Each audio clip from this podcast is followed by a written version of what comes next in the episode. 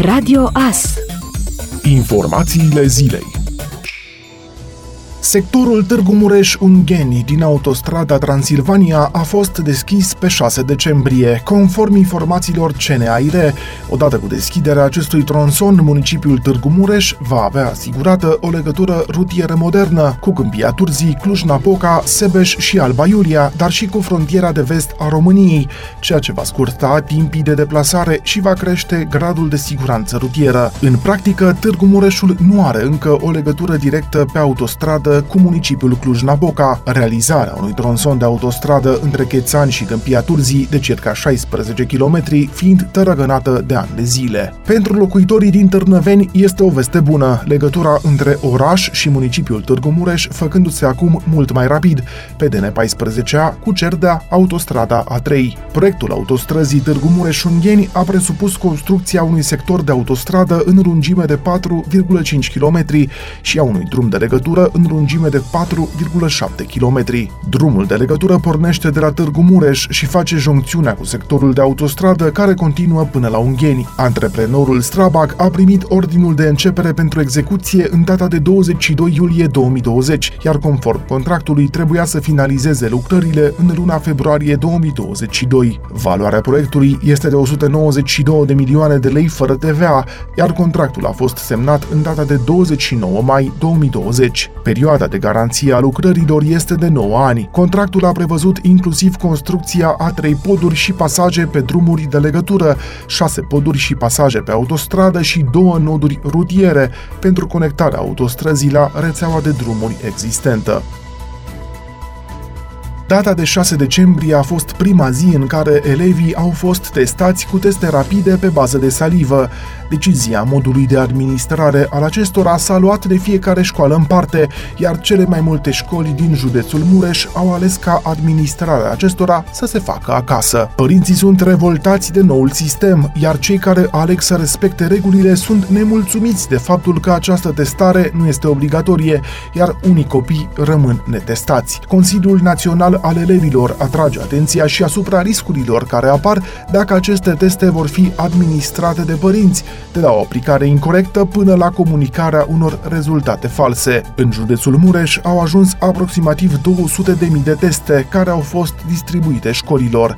Testarea se realizează în prima și a patra zi lucrătoare a săptămânii, înainte de începerea orelor de curs, iar dacă testul rapid va avea un rezultat pozitiv, acesta va trebui confirmat printr-un test antigen sau bis Jahr.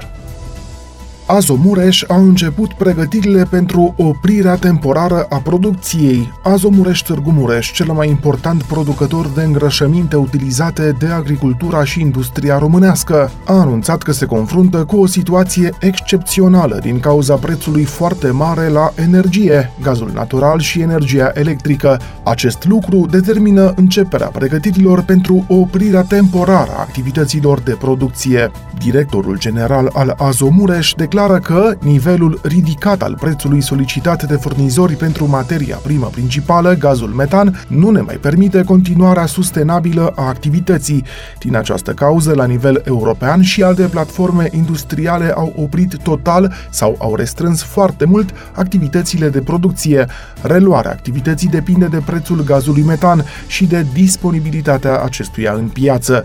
Decizia managementului, aprobată de Consiliul de Administrație, nu are efecte imediate asupra angajaților. Se păstrează programul normal de lucru. Ne vom concentra pe lucrările de mentenanță ce pot fi executate în perioada rece. Vom securiza și menține în funcțiune echipamentele critice și vom continua să derulăm proiectele în care suntem implicați. Ne așteptăm ca lunile ianuarie și februarie să fie perioadele critice pe care trebuie să le depășim, deși situația incertă pe piața gazelor ne determină determină să rămânem flexibili pe tot parcursul primului trimestru din 2022, a mai adăugat Hari Kiski, directorul general al Azomureș.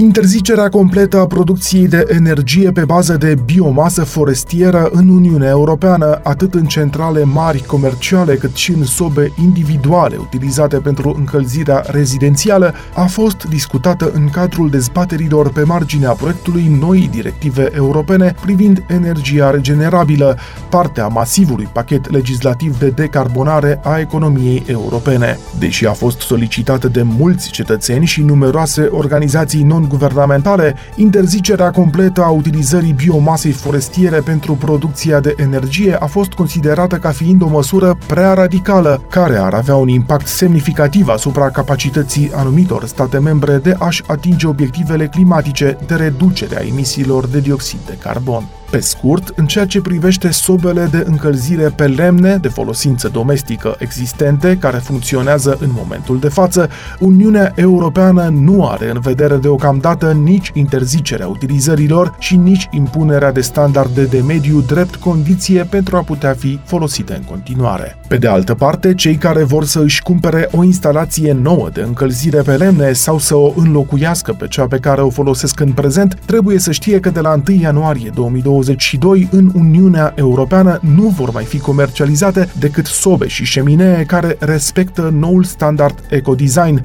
potrivit legislației europene. Potrivit datelor oficiale, în prezent circa jumătate dintre gospodăriile din România se încălzesc cu sobe alimentate cu lemne, procentul ajungând la peste 80% în mediul rural.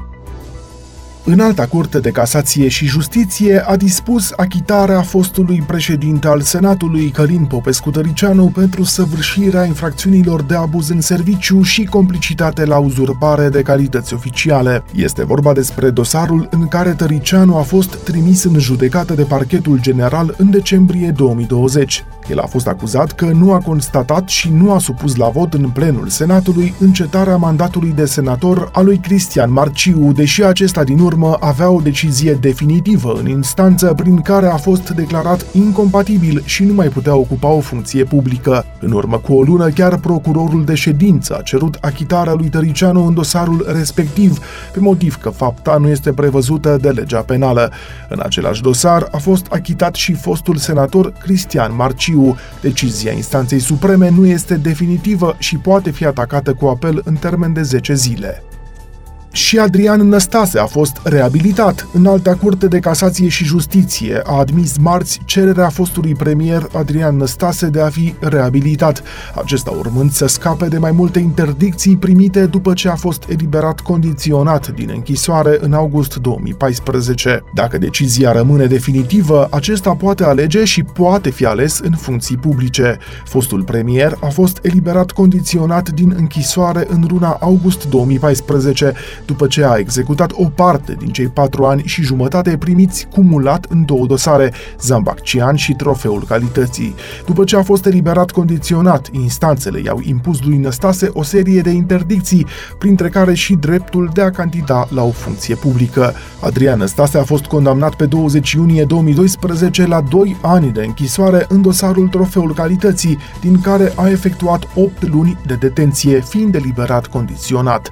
Ulterior, pe 6 6 ianuarie 2014, el a fost condamnat de înalta curte de casație și justiție la 4 ani de închisoare cu executare pentru luare de mită și 3 ani pentru șantaj în dosarul Zambaccian și a fost eliberat în august 2014 deși se îmbată de 10,6 ori pe an. Doar mexicanii și cei din Noua Zeelandă se îmbată de mai puține ori, românii sunt cuprinși de regrete după beție, fiind pe locul 4 în rândul celor 22 de națiuni incluse într-un sondaj online care se derulează acum. Femeile din România regretă mai mult decât bărbații faptul că au consumat prea mult alcool, conform globaldrugsurvey.com. Australienii se îmbată cel mai des, de peste 26 de ori într-un an, aproape dublu comparativ cu media globală de 14. Denotat însă faptul că rușii nu apar în acest sondaj. Acestea au fost informațiile zilei. Radio As se aude pe 107 cu un FM și online pe radioas.net.